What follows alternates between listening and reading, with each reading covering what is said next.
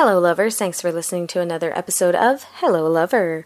This time I am interviewing Chad Anderson. He is a local stand-up comedian, and he's getting better and better all the time, so definitely keep your eyes out for him. He actually does have a couple of shows coming up, so he is going to be part of Tim Gray's comedy album release party.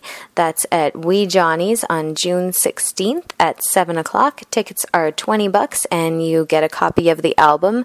I'm really excited. I was there when he taped it, and Tim Gray is easily one of my favorite local comics, so the two of them on a bill together, you're already going to have a great time, and you're going to go home with a comedy album, so that sounds awesome. Chad Anderson is also doing Rumors Comedy Club's first ever roast battle. So that's happening from June 21st to the 24th. And you can find out more about that on rumorscomedyclub.com. So you'll hear in the first little bit of this episode, I sound a little bit giggly and vulnerable because everyone who I'd had on the show up until that point, they were my friends, and they'd already watched Sex and the City, and then this was a little bit absurd because I suddenly had this large, broad-shouldered man sitting on my tiny love seat in front of my old lady coffee table talking to me about a show that I had basically forced him to watch for the first time for my podcast, and it felt a little silly, so it was definitely hard for me to get into it, but Chad was really nice, and we did end up talking about some really important subject matter. We talked about addiction and intimacy and all that good stuff. We do get a little inside baseball here and there about the comedy community. I had to edit out some more gossipy things that we said, so maybe there's some unreleased footage that I'll just hold on to, but definitely if you're interested in learning the nuts and bolts of how a funny person's mind works, I think this is a great episode. Also, we talk about alcoholism. We are talking about the episode Was It Good For You?, wherein Carrie dates a guy who just went through the Alcoholics Anonymous 12-step program. So I wanted to talk to Chad because he's been very open about his struggles with addiction and things of that nature. And I think we ended up with a really great episode. If you're somebody who listens to this for the Sex and the City references, it's not so heavy on that. But if you want to hear about an interesting guy who is a stand-up comedian and who is improving on himself all the time, then I would say it's a great episode. And why don't we just listen to it? When I was like in 13 or 14, like late at night, I'd be like, "Oh, this show has sex in the title. Yeah. What's this about?" And then quickly was like, "No, never mind. No, they're shopping for shoes." Yeah. Okay. Yeah. What were your initial impressions? I actually didn't mind it, to be honest. Oh, good. I think the episode opened with the guy falling asleep on top of her. Yeah, on Charlotte. Yeah, and so I thought that was funny. Has anything like that ever happened to you? I've fallen asleep. Yeah. Yeah. But that was because I was drunk. Oh, okay. Yeah. All right. And how did the person react? They were not happy at all. I didn't wake up is the problem. Oh, no. Yeah, so I fell asleep on top of someone, and then she muscled me off, and then I woke up in the morning, she was gone. Oh, and I was like, "Whoa, where'd you go?" And she's like, "Yeah, you fell asleep." I'm like, "Ooh, okay, so probably shouldn't do that." Was that kind of, because I know in your stand-up you talk a lot about experiences that made you realize you had a problem. Was that one of those? Not at the time, it wasn't. I think I was in high school and that happened, just out of high school. Oh, okay, yeah. So you maybe just brushed it off. Yeah, I kind of thought it was funny at the time. Yeah. Then Samantha goes on to say, "Who we are in bed is who we are in life." Do you agree? I think that makes sense. But I don't know, because I've met some, like, really, like, mild-mannered women who are, like, crazy in bed. Like, it's, like, surprised. You're like, "Wait, yeah. What?" So maybe, like, I think Samantha's saying that your true self is who you are. And yeah, comes out in that very moment. I guess that would make sense, because in the moment of, like, passion. Yeah. That's when you are who you are, right? I guess, yeah, or even if you get, like, angry or anytime you get those intense emotions. Yeah. I was talking to this girl that I'm seeing, and she was like, how do you like, because I told her I was watching it, and yeah. She was like, how do you like it? And I was like, oh, I'm definitely Samantha, jokingly. And then she was like, no, that makes sense. Samantha's basically a guy. And I was like, huh, I guess she kind of... I think what's cool about Samantha is, I just was talking about an episode with Angie St. Mars, yep. Where Miranda gets criticized for being the guy in her relationship, and she kind of freaks out about it and tries to be more feminine and can't. And Samantha doesn't worry about that label. Yeah. She's very much a woman. She just happens to feel differently, I guess, about sex than would be expected of her. Yeah. And she's a business lady, but what I like about her is that on another show, I think if they were illustrating that someone was a guy, she would maybe be mean or dress really, but she dresses very feminine. She's a very kind, considerate, good friend. She's just also very take no shit kind of deal. Yeah, she's very, like, open and, like, says what she feels, and she's not, like, scared to talk about sex. Yeah. Like, yeah. I like that they show that that doesn't necessarily have to make her a guy. It just makes her a straightforward woman. Yeah. Yeah. And I liked, there's the brunch scene where Charlotte can't say the words. Yeah. Yeah. And, and then Samantha keeps saying fuck or fucking. Yeah. Yeah. And then she's like, making love? Yeah. Yeah. When you say you're the Samantha, are there people that kind of try and beat around the bush and you're more like, come on, like, get to the point? I don't think so. I think I'm more or less like that, in a sense. Like the Charlotte? Yeah. Yeah. Yeah. I think I'm like a mixture of the two, because I'm not scared to say sex or having sex or anything, but, like, I don't know, it's weird. I go through, like, phases where I'm like, I won't open up about my life, and then I'll go through phases where I'm like, I'm an open book. So, but I don't know, I hang out with mostly only comedians, and no one really ever holds back. Yeah. I was personally struck by what Samantha said about the new millennium won't be about sexual labels, it'll be about sexual expression, and soon everyone will be pansexual. Mm-hmm. Because when you think about, this was the 90s. Yeah. Like, did you notice that at all?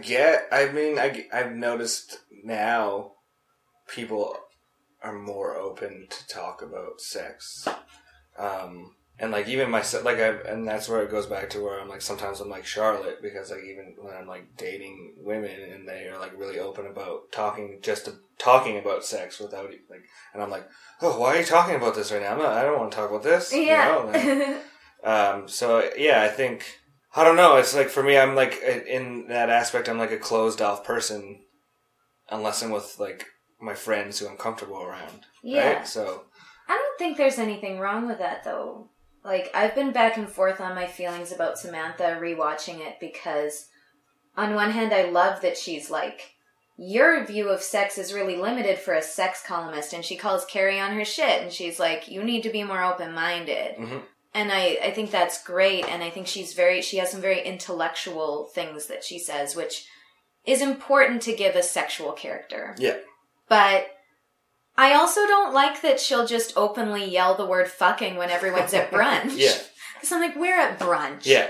Like, I do think that there's situations where, like, I know in the past, when I used to tell a lot of sex jokes on stage, men would then come up to me and, like, one-on-one start trying to talk about those same subjects. And I was like, no, I feel so uncomfortable. Yeah. Like, this is a very different arena. So I think it's okay to be time and place specific. It's really weird, because, like, even, like, the aspect of, like, she's very open sexually and she sleeps with whoever she wants to. And I think, like, it's like that, there's that double standard where... men are like, oh, women shouldn't be like that. You know, there's, like, men that's like, oh, she sleeps around, she's kind of a slut. And yeah. It's like, no, but we're doing the same thing. Yeah. You know, like, I went through a phase where I was just sleeping with women and not like thinking, worrying about feelings, and I was like, this is kind of unhealthy for me to be doing. Like I don't know. It's just like, it's like for a while I was like, no, like I don't want to get in a relationship. I just want to have sex with women, and then that's it. And then now I'm like, no, that was kind of that was unhealthy for me because I was never happy at the end of it. So do you think it was, like, what about it was unhealthy? Was it the sex or the kind of the motivations behind it? It was the motivation. It was definitely because I was depressed at the time. And so it was just one of those, like, quick fix. Every time I had sex, it was, like, a quick fix, like, to make myself feel better. But then I would go home and be like, well, I'm still alone. Yeah. Still not happy. I was happy for, like, 20 minutes, and now I'm back to where I was. Yeah, it's a distraction. I think that's an important distinction to make, like, what's your... Like, I don't think we should shame people for the sex we're having either way, but if it's you yourself thinking about your sexual activity, like, obviously what's cool about Samantha is she's a vibrant, happy, healthy person who just wants this life. Yeah. Versus, I need someone to validate me. Yeah. And I think that's what I was doing. It was like, I just wanted, like, and it's the same with my Tinder, when I had Tinder, I would use it and I would never talk to women. I would swipe right and then I would get a match and then I'd be like, cool, that's enough. That's enough. Someone is interested in me, but I'm not going to further this. That's so funny because, yeah, when I was on Tinder, I was open to something turning into a relationship, and when I first started Tinder, everyone was so excited about it. There were so many conversations on Tinder.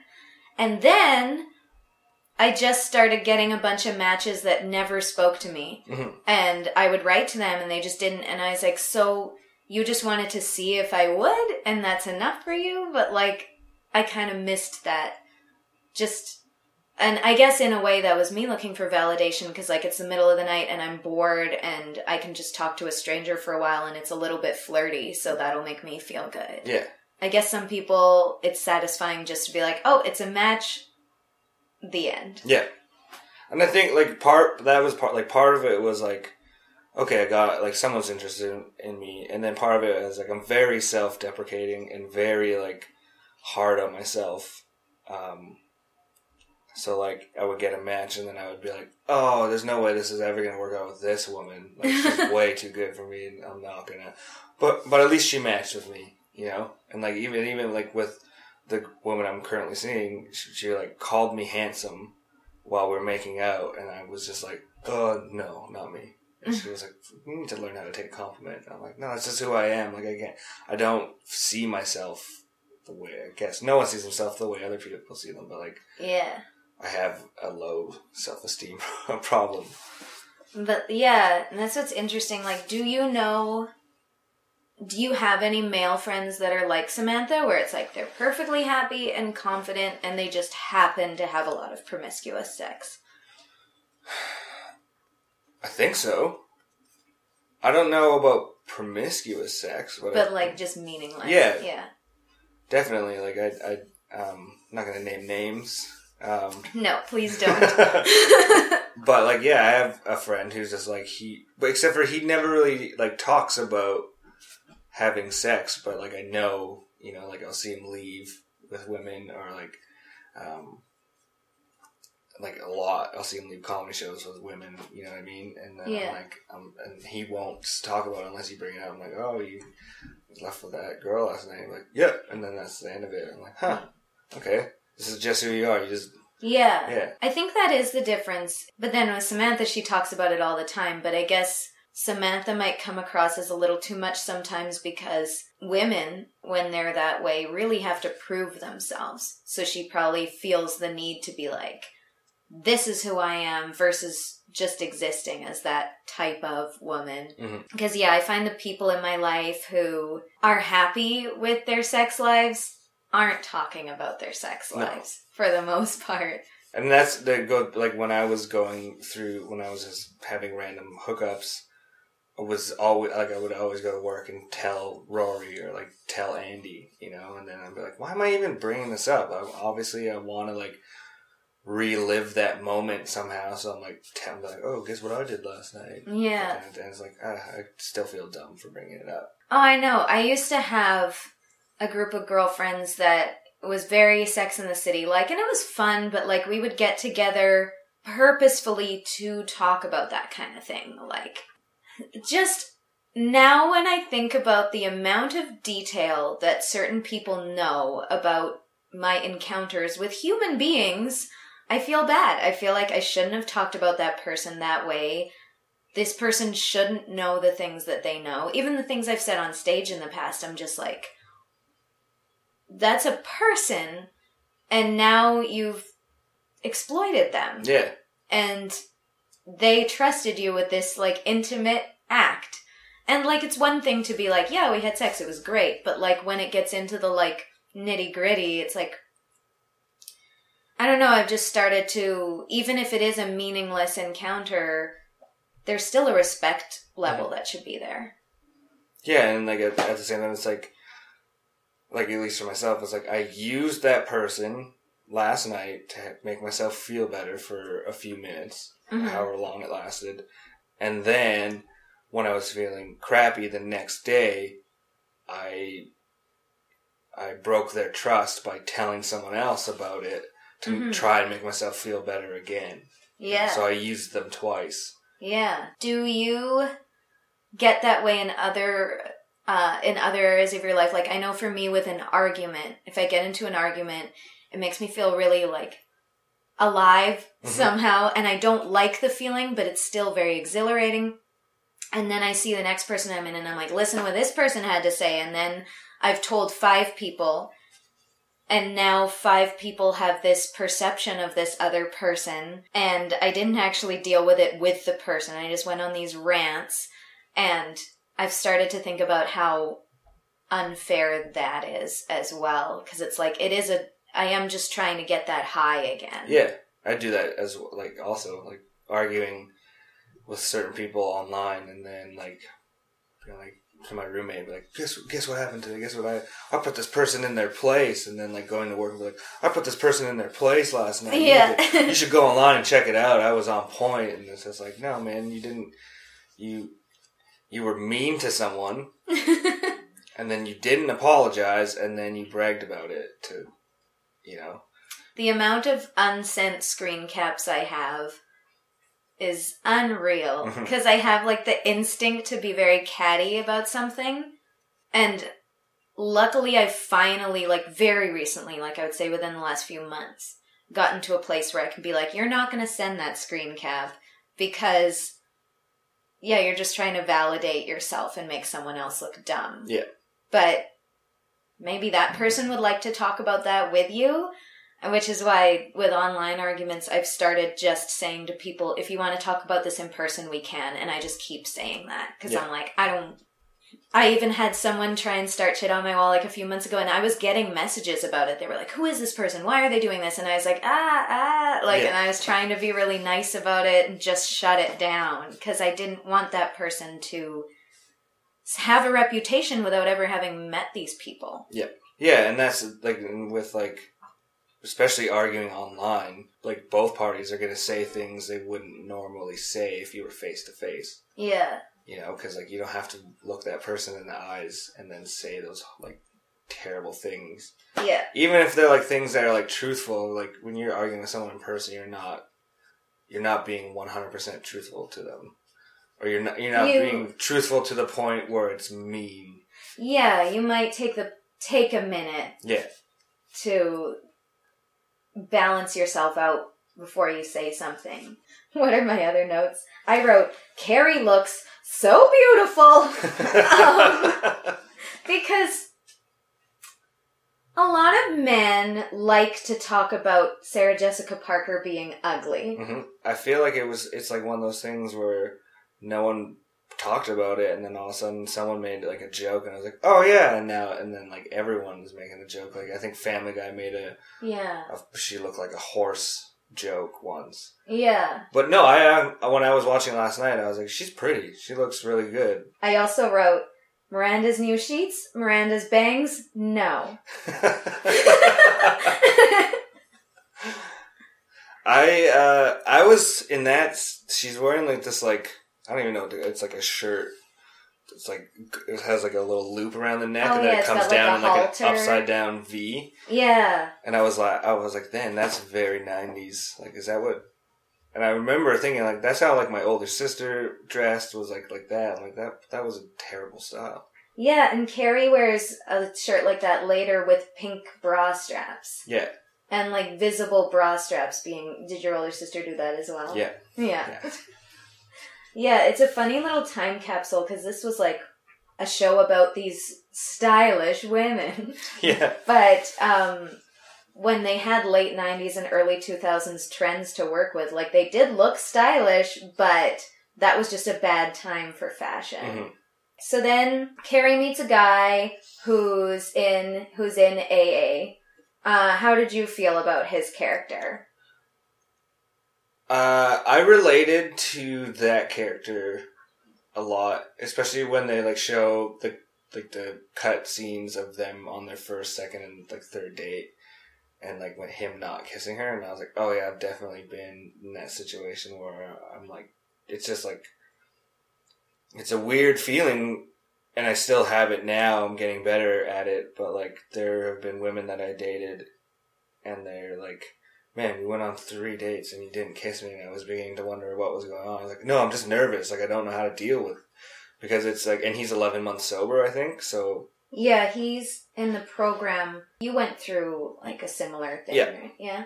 So, I didn't get involved with anyone new in my first year of recovery. I was very obsessed with my ex, who I was getting sober for. But it's like dating is so weird the first time you like date someone new as a sober person. You're like, oh man, what's with all like this? It's just a lot of feelings that I have to deal with, you know, and you get like in your head a lot about it. So I was like, when he wasn't kissing, I was like, I know exactly what's going on. He's scared. He just doesn't know how to do it. The thing I didn't like about him, I felt like they overplayed his emotions towards the end. But then again, everyone has a different experience. Like, maybe if I had gotten involved like that at 11 months clean, and then a woman told me that we need to take a break, maybe I would have drank, you know? Yeah. Yeah, I often feel like, in a way, and maybe when I'm thinking about it now, maybe it's a retaliation for how many crazy women have been like Seinfeld was always dating some crazy woman. Mm-hmm. So maybe that's why, but the men often feel like kind of, unless they become a Sex and the City boyfriend, they feel very like blips on her radar. Like, oh, and then I went out with this guy and he had this problem. And it feels like they were pretty even-handed with the way they wrote him in the beginning, but then they were like, and of course, he's crazy, next episode. Yeah. I liked that he was like, I'm in love with you right away. Because I've definitely been in that situation. Not where I've told the woman that I was in love with her, but where I was like a month in, I was like, I think I'm definitely in love with this person. Yeah. And then they like break up with me and I'm like, oh no, like what do I do now? My world is over.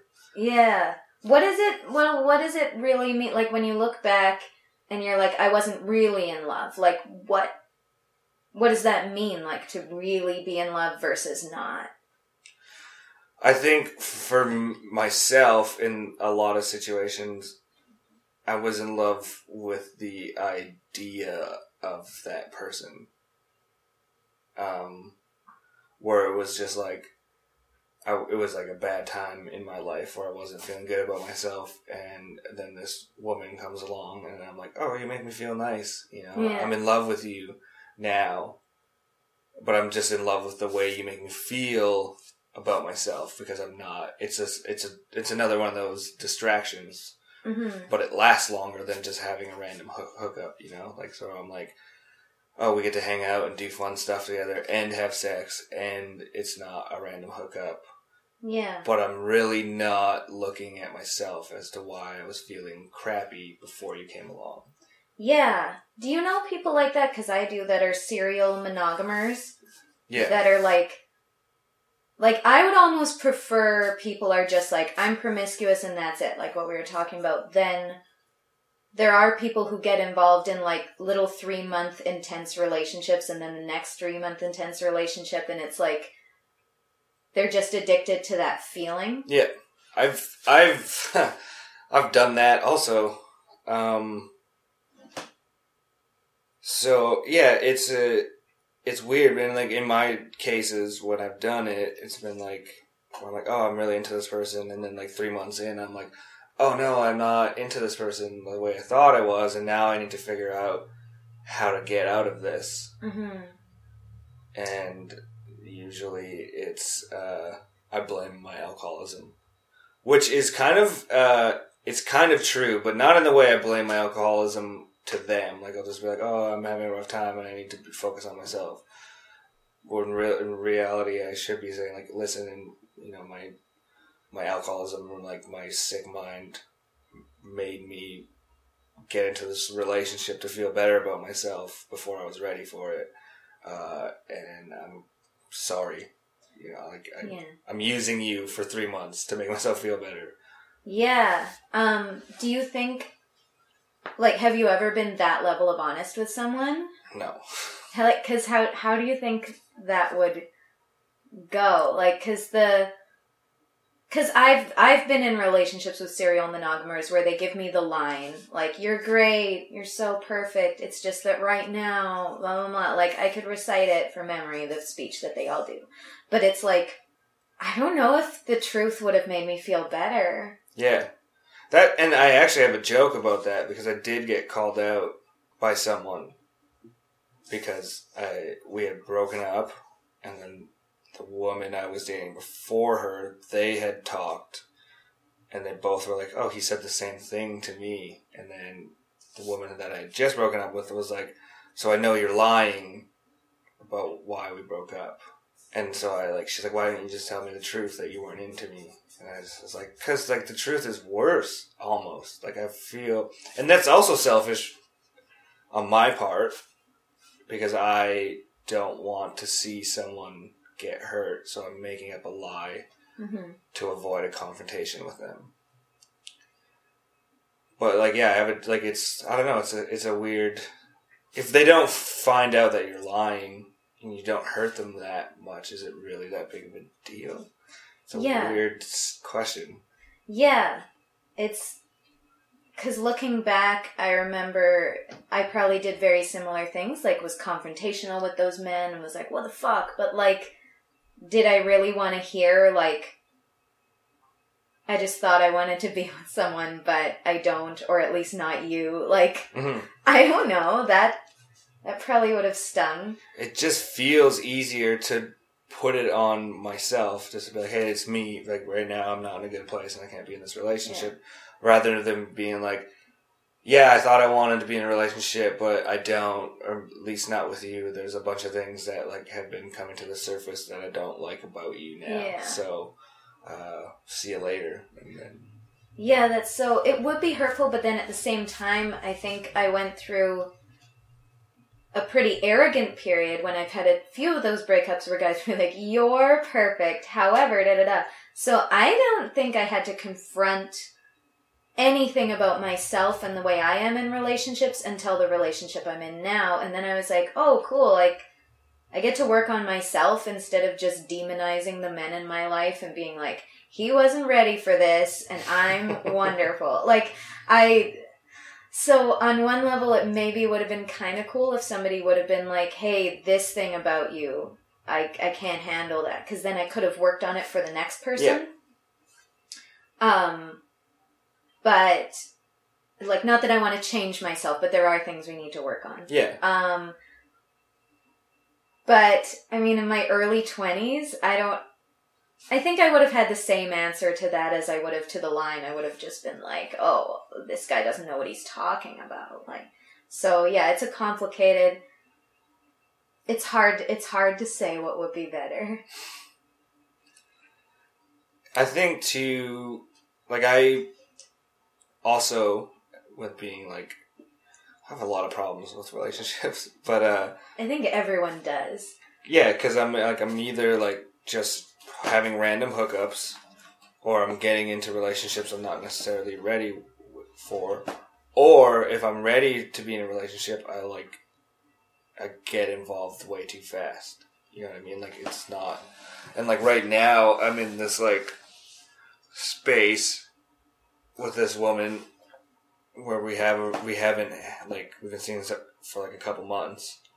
And, like, in all my other relationships at this point, I would have, like, it's, like, would have been at their house every day, or they would have been at my house every day. Like, we would have been, you know, and with this woman now, it's, like, very slow going. Not, like... Not slow. I don't know. It's weird to me where I'm like, what is going on? You know, like, what do you want from me? And then she's like, no, I like you. It's just like, take it slow. And I'm like, this is new for me, and it feels better. Yeah. So it's her that's initiating. Yeah. Yeah. So maybe you found someone that's a good balance for you. Yeah. Because I think being a really intense person, it was really easy for me to get sucked into serial monogamy type things, because I'd be like, yes, this feels great, and like I was never like, no, hold on, mm-hmm. and I need someone to be like, let's pump the brakes a little bit here, because otherwise I won't. Yeah, and like I think when two people, I think that's also my problem, because I also like one of my problems is like if a woman shows that she's really interested in me, like, right away, I'm, like, immediately like, oh, no, not this. What, you like me? No way. And then I, like, that's too much, and I'll, like, back away. But I think that's because I'm like that, so then when I see someone else do that to me, I'm like, ugh, I can't handle this. Yeah. So I think with this woman that I'm seeing now, I'm controlling myself to not, like, push to like hang out with her all the time, and she's just so calm always, but like perfectly timed, like, hey, I miss you, or like, hey, you know, I've been thinking about you, and I'm like, oh, okay, so like it's not super intense to the point that it scares me, and it's enough of that like feeling of like I'm chasing, you know what I mean, like I'm working for it. Yeah, I think. And not working for it in the sense that, like, she's not showing me any emotions, and I'm just like, hey, I like you, mm-hmm. you know? Yeah, like, every once in a while she will let you know, it's just not excessive. I think that's something I started to figure out when I used to have, well, I'm still friends with this person, but they used to be, like, my best friend. We hung out all the time, and we would talk about the people in our lives that we really wanted to be dating that for whatever reason weren't interested. And then I dated someone who was as intense about me as I was about those people. And I was like, ooh, this is a turnoff, because you know nothing about me. I haven't given you any indication that, like, it's one thing, like I said, with those serial monogamy people, that I would get really nestled in, and you're, like, in a mutual lovey space. But then when you're kind of a little more reserved, and this person's giving you so much, and you see that imbalance, you're like, oh, this feels gross. Yeah. It feels like you're projecting a lot onto me, and you don't know why, but you just are. And I remember with this dude, like, we dated for like a week, but I met up with him somewhere, and I was trying to go on a rant about my day, and I was like, and then they said this, and he kept trying to, like, hug me and kiss me and rub my back, and I was like, why are you doing this? Like, I barely know you. I'm trying to go on a rant. Like, don't be like, oh, sweetie, and like, it felt repulsive. And then when that ended, I went to this best friend, and I was like, we try too hard. Like, we get all wrapped up in the idea of someone, and then we start really selling our product super hard. Yeah. And it's like, maybe just be like, this is my offer, and I'll be over here. Yeah. As opposed to, like, I'm going to text you every 5 minutes and be like, thinking about dating you, just so you know. Yeah. Like, yeah, I think it's really valuable to learn to express maybe every third thought that you have. Yeah, there's definitely, like, lately where I'm like, oh, I should, like, tell her how much I like her right now. And I'm like, no, don't. Just let it... You're trying to force something. Yeah. And just let it play out. And, like, I have two friends who have the, like, because in AA you have sponsors. And they're like, oh, we're your relationship sponsors. And I'm like, it's true, because anytime I've had problems and I'm not sure what to do in any relationship, they're a couple, and they'll be like, they'll back and forth and, like, tell me. And I never used to listen to them. And, like, lately they're like, what's going on? You haven't been, like, asking us for advice. I'm like, I don't know. I just feel confident now. And, like, things are going well. And my friend Christine was like, she's like, well, that's good. And she was like, it seems like this, you're, like, not forcing it. She's like, that's, like, that was, like, your biggest problem, is that you were constantly trying to force these relationships to go where you wanted them to go way too soon. I'm like, yeah, no, I get it now. You know, like, I like, self-control, just, like, still, because I have that, like, kind of that, like, old school, not old school, but, like, that older mentality where it's, like, I need to be in control, but not in a controlling way, but just, like, leading and, and, like, planning stuff. So, like, I'm at a point now where, like, it feels like I'm like this is coming naturally to me, I think, you know, and I don't want to, like, push this relationship to a point where she's like, okay, I'm turned off now. Just, like, let it play out.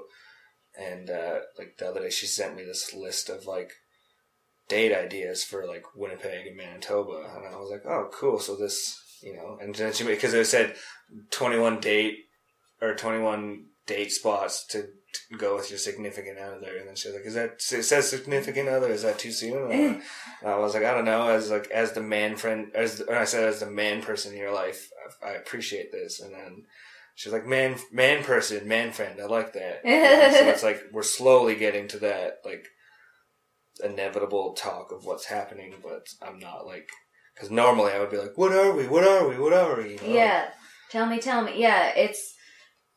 I feel like that is a huge, because you talk about being lower in confidence, but it sounds like you are getting that higher level of confidence. Because when you have a lower level of confidence, I think it causes this anxiety where you're like, this person might stop being interested in me, so I've got to lock them in, and, like, which is so silly because they can still go somewhere. Yeah. Like, but you feel this need, and, like, When I met Kyle, my boyfriend, I had been single for a long time, and I had grown confident in myself.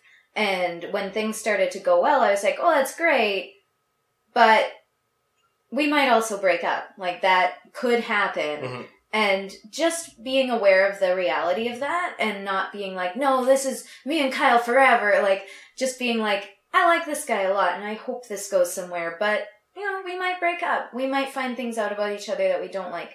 And going through it with that confidence of, like, I already know that it could go somewhere bad, but I'm just going to do it anyway, was so much better than being like, put that idea out of your head and make sure that they, like, I don't know, express their undying love to you and, like, get them. Because, yeah, that's a very low confidence place to be in when you need those declarations constantly. Yeah. And that's, like, well, like, with the last serious relationship that I was in, it was like, I don't think I had very much confidence, and then some things happened, and then we got back together anyway, and I was constantly like, but do you love me, though? And she's like, be like, yeah, I do. Like, just, like, relax, you know? And I'm like, oh, okay. You know, and then, like, I was holding on to this huge resentment that I had towards her. And it just, like, and then when we broke up, I was like, I'm devastated. I'm so devastated. And then I went through this, like, period where I was, like, super depressed. And, like, I wanted to kill myself, you know? And then, like, I came out of that. And I think that's attributed to my confidence here and not worrying about if it's working out or not, because I'm like, listen, I went through that where I was like, I was in a relationship where I was, like, ready to be her kid's stepfather, and I wanted to have a kid with her, you know, and I was like, I want to marry this woman, and then it ended, and I was devastated, and I wanted to kill myself. And I got through that, So, like, whatever. If this new thing doesn't work out, who cares? You know? Yeah. I mean, it's not like a who cares, like, oh, I don't care about this relationship, but, like, whatever, you know? Yeah, like, you know that you've survived.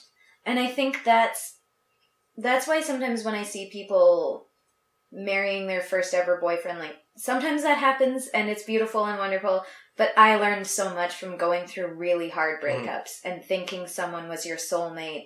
Maybe they were for that time, but now they're not.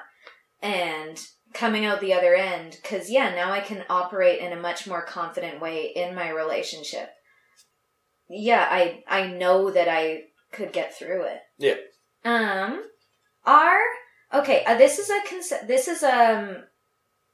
is an idea that floats around a lot that they explore in this episode, that addicts are always addicted to something. Because he talks about, oh, I can't eat just one cookie. I eat the whole box of cookies. And there's a lot of people that when they talk about wanting to try drugs, they're like, I got an addictive personality. I can't do it. I know I would get addicted. So, like, there's this idea that if you are the type to really get into something, you're an addict, and you're going to be like that with everything.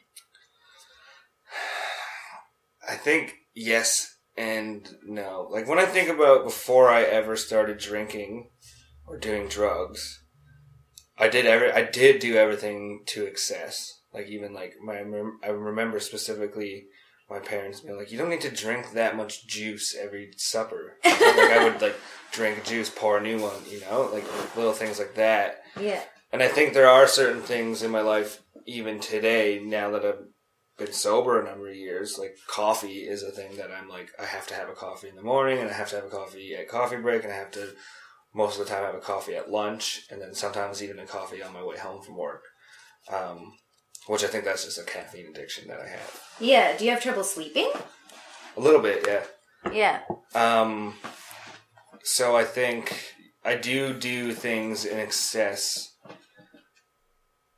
But at the same time, it's weird because your addiction to drugs or to alcohol isn't... It's not even about the drugs or the alcohol. It's about how you see yourself and, like, problems that you've had in your life that you haven't dealt with, and that's your way. Your way of not dealing with yourself is just getting messed up all the time. So it's not, like, people always, like, in the program will be like, oh, when I was living in the problem, you know, and it's like, well, drugs and alcohol were my solution to the problem, which is, the problem is me. You know, I'm my own problem. And, like, even the people talk about, like, oh, when I was living in the problem, it's like, no, but, like, you can live in the problem even though you're not drinking or using drugs if you're not constantly working on yourself. Yeah. Or, like, taking note of, like, okay, I've been, like, you know, I've been getting into meaningless sex or, like, using people, you know. Mm-hmm. So, I don't know, but then that to accept, like, that attitude of doing everything to excess still comes out in me in, like, little things where I'm like, oh, I need to go golfing every day, or I need to play as much hockey as I can, you know? Like, I think, and that is just, like, I notice I do things to excess when I'm not wanting to be by myself, when I'm not comfortable sitting alone, or, like, just being at home watching TV alone. That's when I'm, like, constantly going out or constantly, you know, so... Are there thoughts that kind of bubble to the surface when you're by yourself that you're trying to distract yourself from? Yeah, like, now that I've been sober for a number of years, it's I have a terrible relationship with the 12-step programs where I don't go to enough meetings. So usually when I'm, like, sitting at home and I'm like, oh, man, I feel crappy, but I haven't been going to meetings, and that's why. And I'm like, I don't want to think about this, so I'll go do something else, you know? Mm. Well, and then you have the excuse, like, oh, I can't go to meetings, I'm so busy with hockey, yeah, or whatever. Exactly. Yeah. But yeah, it just all stems down to being comfortable with yourself and finding, it's weird, because, like, the 12-step programs are based around finding, a higher power. Mm-hmm. which is something that I struggle with on and off, because I don't know what I believe in. That's like, you know, it's constantly changing, and I've been exploring like the native spirituality, and like that's where I feel more comfortable. But then I go through, I'm like, no, like I have rational thought, and I don't believe in God. I believe in science, and I'm constantly switching back and forth between that. But the whole idea of the 12-step program is like, you're not in charge, and that's, you have to, like, you can't, that's why I have the surrender tattoo, to like, you're not in charge, and you can't control other people, you can't control every situation, you can't force relationships to go where you want them to go. Things are just going to happen, mm-hmm. you know, and like, when I'm like, in my like not believing in a higher power, like there's no God state of mind, I'm like, yeah, but like whatever, the universe is constantly expanding, and things are being destroyed and built in space, and it just goes on and on forever. And something about that like chaotic randomness is comforting, where I'm like, yeah, things are just gonna happen with or without me, so just let it. Yeah. And I think that can be a spiritual thought too. Like I read a book by Deepak Chopra where he talked about how the cells work in your body. And he was like, cells work together as a team, and when an old cell has to die off, no one's like, oh no, like it just happens, and it's a cycle, right? And he's like, but it's this beautiful community where all the cells are doing what they need to do to make you Chad, mm-hmm. or they're doing what they need to do. And it's like, they're not thinking about why they're not, and that goes back to the comedy community. You're not going, like, if you go to a show and it was a good show, then you didn't need to be in that show. Mm-hmm. Like, so it's just the idea of like, what is the greater good? Did the audience have a good time? Yes. I was part of that. Yes. That's beautiful. And move on. Yeah.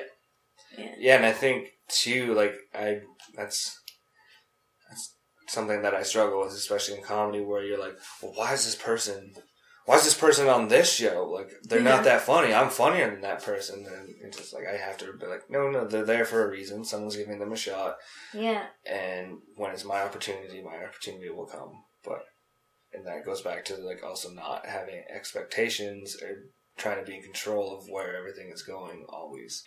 Do you ever find, like, this is something I've been struggling with lately, where like, if you see someone do a really underwritten set that's like, they basically go up and talk about shit or their dick or whatever, and you're like, yeah, I get that shit and dicks are funny, like, and the audience is in fact laughing, but it's not for the right reasons. Like, I get this really righteous, like, and I don't mind a little bit of humor that's just for the sake of silliness. I'm not saying that, but like, when somebody doesn't care, and they're just going up and saying whatever, and they get the same amount of laughs as someone who worked really hard. If I'm thinking spiritually, I'm like, well, laughter is laughter, either way, you know, why should it matter? But then if I'm thinking with my ego, I'm like, they shouldn't be allowed to do that. Yeah. I get that. I hate that, because I constantly am flip-flopping between, like, it's not a team sport. It's a very selfish endeavor, stand-up comedy. Because at the end of the day, I might be friends with all the comedians in Winnipeg, but none of those comedians are on stage with me when I'm telling the jokes that I wrote. Mm-hmm. And, like, I go through phases where I'm, like, concerned with, like, oh, what did Matt Nightingale think about this joke I wrote? Or what did Ball Coach think? What did Jordan Wellwood think? You know, yeah. Were they laughing? You know, and I catch myself, like, looking to those guys when I'm on stage, like, oh, is Welly laughing? You know, is Andy laughing? Yeah. You know, and then I'm like, well, it doesn't matter if those guys think that I'm funny. It matters what the audience thinks is funny. Yeah, you're there for the audience. Yeah.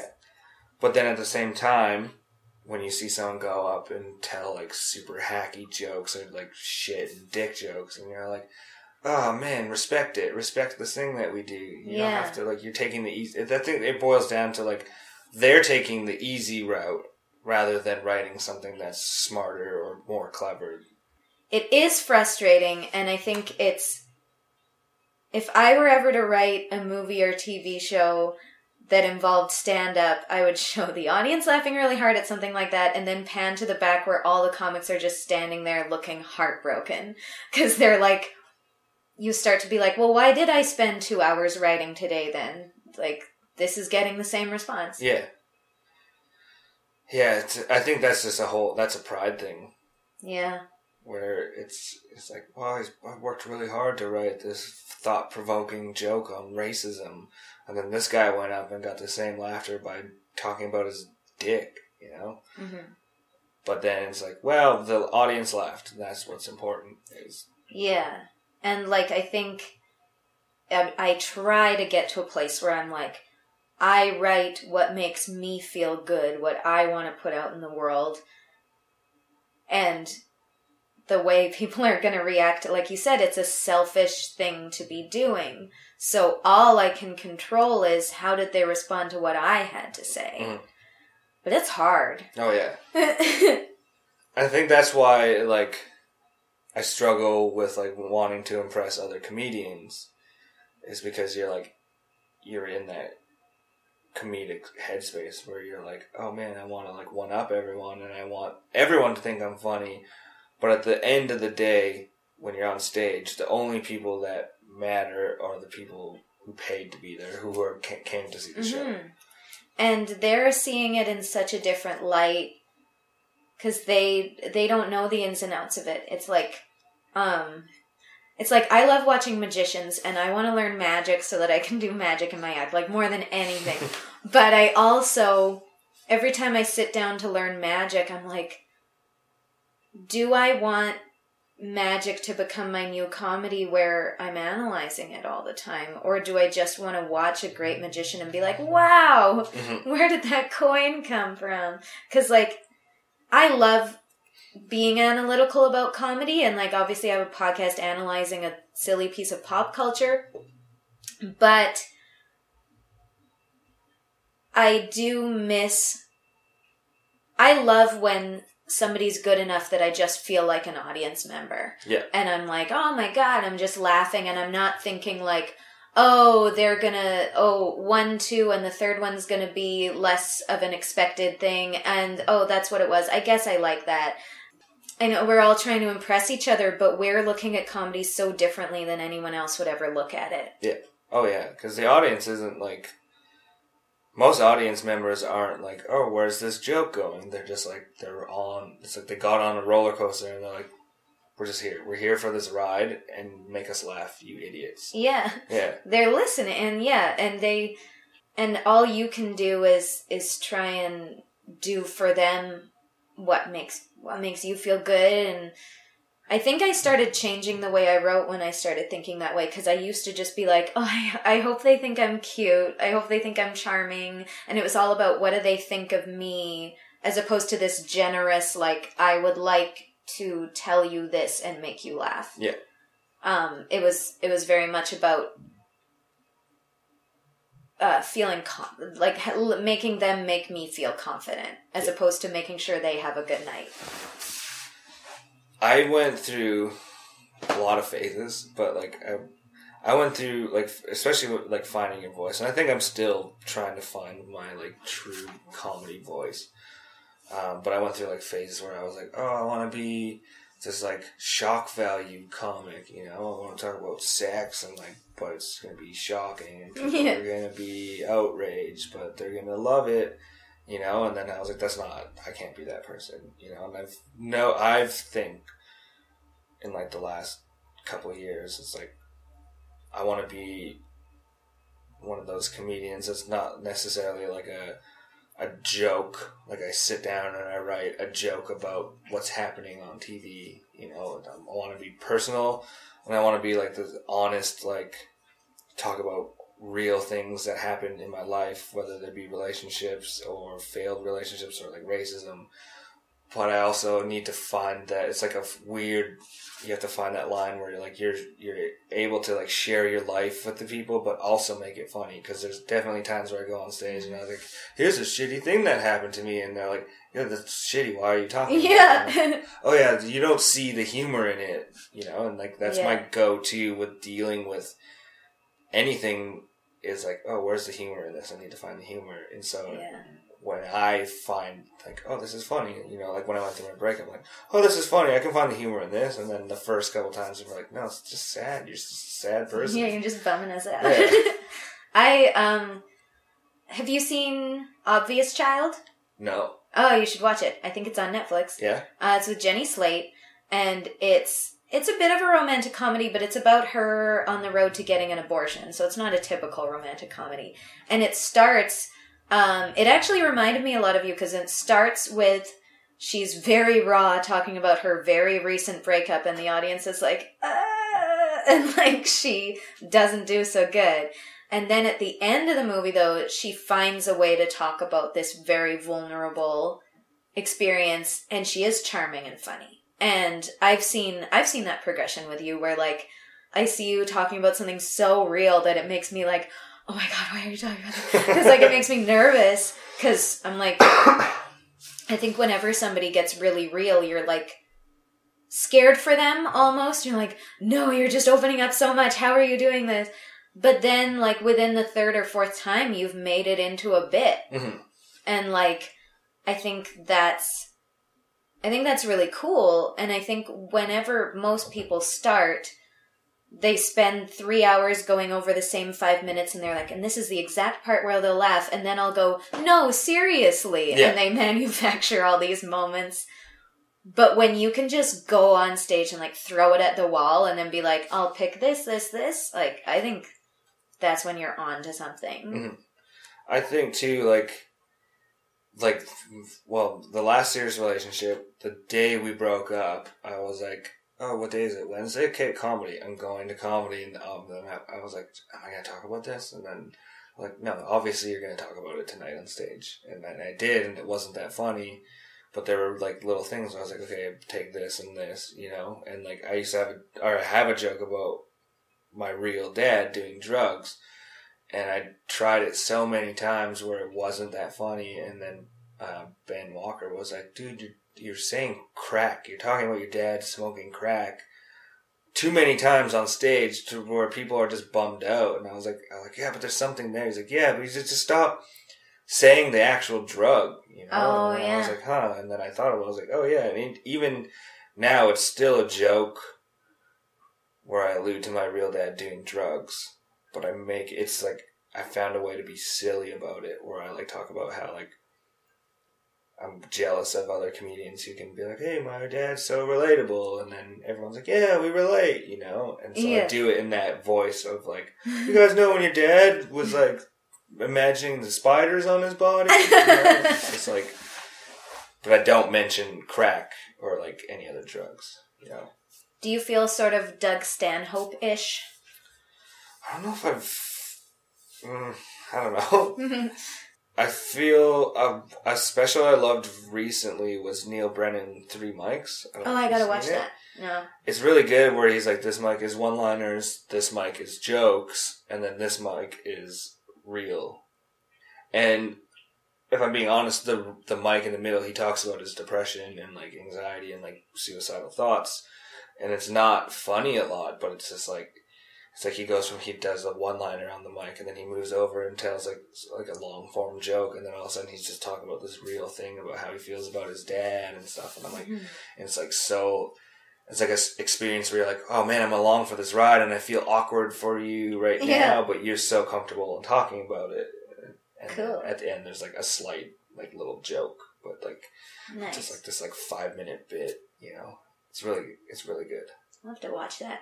Yeah, that's something I was just thinking about with Sex and the City. I think it was as real as people were ready for at the time, and it accomplished a lot. But if that was an hour-long episode, did it strike you as odd when she just accepts his alcoholism right away? Yeah. Because she walks away smiling, and she's like, aren't we all recovering from something, and it's like she doesn't take a minute with it at all. Yeah, I've had experiences where I like tell a woman like, "Oh, I'm a recovering alcoholic," and then I can see the like lights go out, and like I'm like, "Oh, they're not interested anymore." And I think it scares women sometimes. They're like, "Well, what are we gonna do if I'm out drinking?" And it's like, man, it's not like I don't have fun anymore. It's just like, yeah, you know. But I also get it. It's like, and that's something I think about a lot. I'm like, you know, what if like this woman is just, her concern is like, is it gonna be awkward when we're like a couple and we go out and everyone's drinking and I'm not, and like that's a legit concern you're allowed to have. So I don't know. It's weird because I've had experiences where women are like super okay with it, and then where I can tell that they're like, or I tell them and I'm like, oh, this is it. This is the last date we're going on because I can't handle it.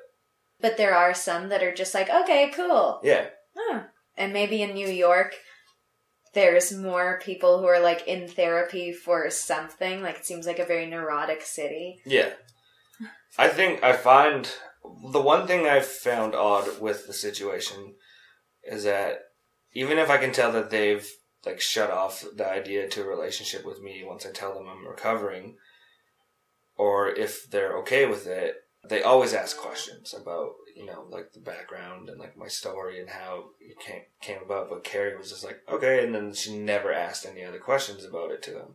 Yeah. So that's what I don't know. I just, from my perspective, I was like, well, most people want, and in general, most people are like, as soon as you tell them that you're sober, like, oh, tell me about that. Yeah. What kind of drugs were you doing? Was it just alcohol? Were you doing, you know, how long were you a piece of shit for? You know, like, what made you get sober? Everyone wants to know. How can people ask questions while still respecting you and not making you feel kind of on the spot? I don't know. It's weird because, like, I'm usually pretty open. For me, it just depends on, like, what kind of mood I'm in, whether I'm going to answer, like, in depth, or if I'm just going to be like, yeah, I was an alcoholic and I did drugs, so then I got sober for a girl and it didn't work out, you know?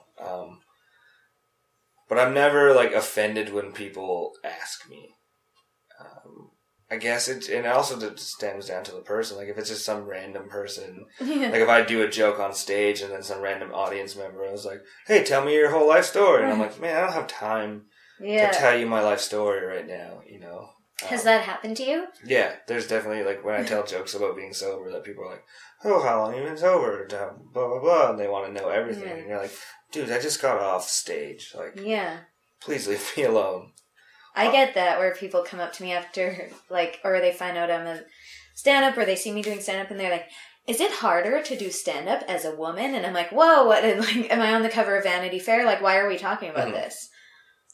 I think, I don't know, it's one of those subjects where you're curious about it, so just ask, for me at least, just ask the questions you want to know. But, like, don't be weirded out if I'm not giving you in-depth answers. Yeah.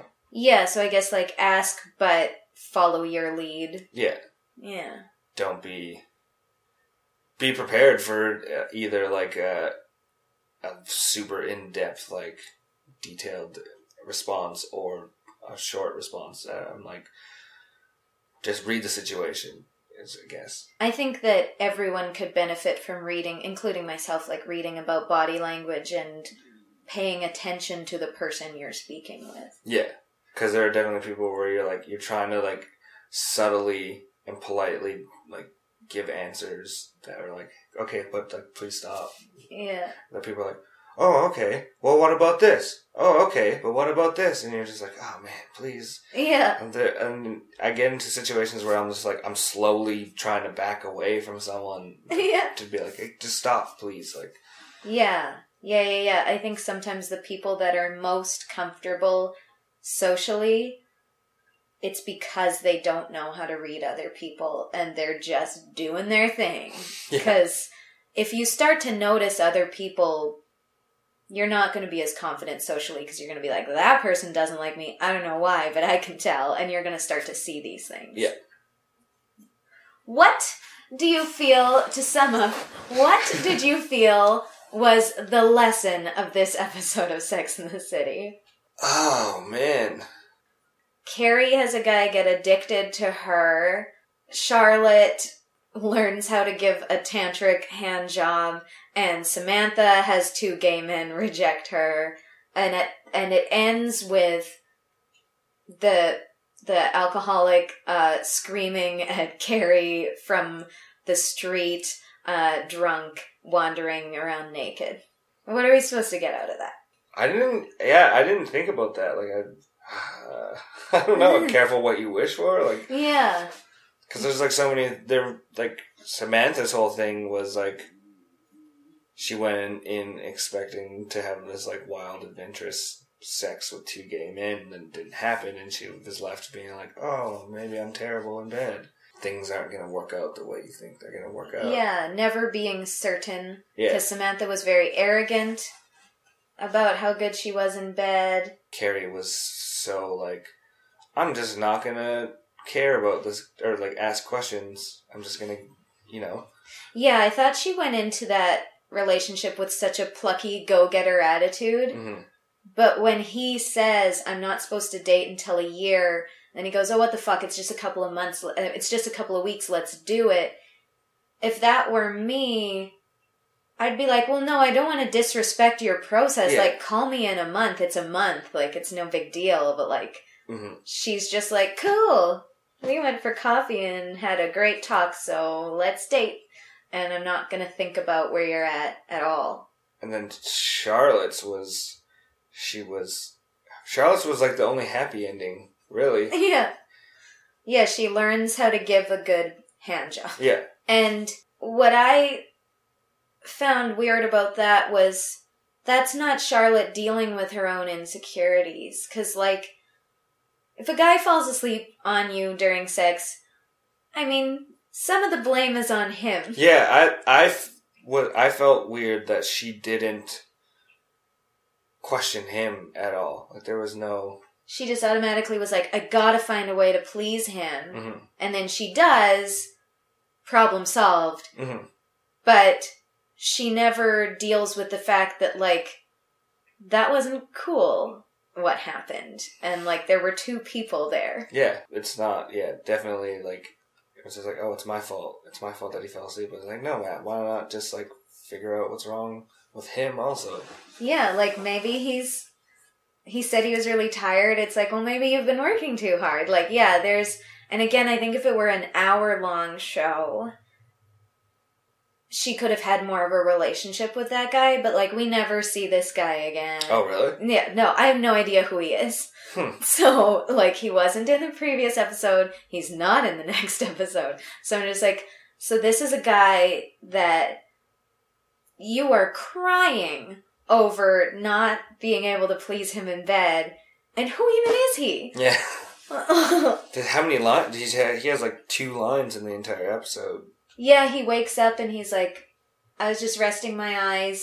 Oh, no, I'm sorry. I just had a long day. I'm really tired. And then later he says, oh, Charlotte, you are good. Yeah. While he's getting a hand job.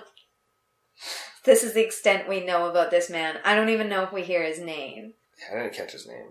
Again, I don't know if that's lazy writing or a retaliation against disposable girlfriends that are on a lot of TV shows where it's like, oh, who's that girl? I don't know. I guess we'll never find out. It makes sense. But for an underlying message, I don't know if there was. I don't think there was. And it's weird because most of these episodes are supposed to... They inform her column, her weekly column. So I think later on, in later seasons, they start every episode, you're supposed to learn something. But this felt like... Yeah, it's all kind of for laughs because even the alcoholic, we don't get to find out enough about him for it to be, we don't learn anything. And it was a very, like, the ending to the episode with him, it was like a very, like, as soon as, it was a very stereotypical, like, oh, yeah, of course, he's drunk screaming in the street now. This is what always happens, right? Yeah. Do you think that's part of the hesitation when you said that some women are suddenly, like, freaked out? In pop culture, it's like, watch out. Mm-hmm. The moment an alcoholic is upset, that's what he's going to do. I've never actually thought about that. I've never looked at that side of it. that makes sense too. That we're like, from watching TV and movies, programmed to see these alcoholics, recovering alcoholics are people who are constantly like in and out of sobriety and like, you know, not level-headed, not in control of themselves. That makes more sense now. And you said, like, you can be in the problem without drinking. Yeah. Like, you can still be in that space. So, it's not like, I had a bad day, time to relapse. Yeah. Yeah. It's like, I had a bad day, and now I'm gonna live in the extreme version of whatever emotion I'm feeling. Whether it be anger, sadness, or, you know, making myself feel better. I think if more people knew that, they could probably relate more. Yeah. Yeah. All right, cool. The end. Yeah.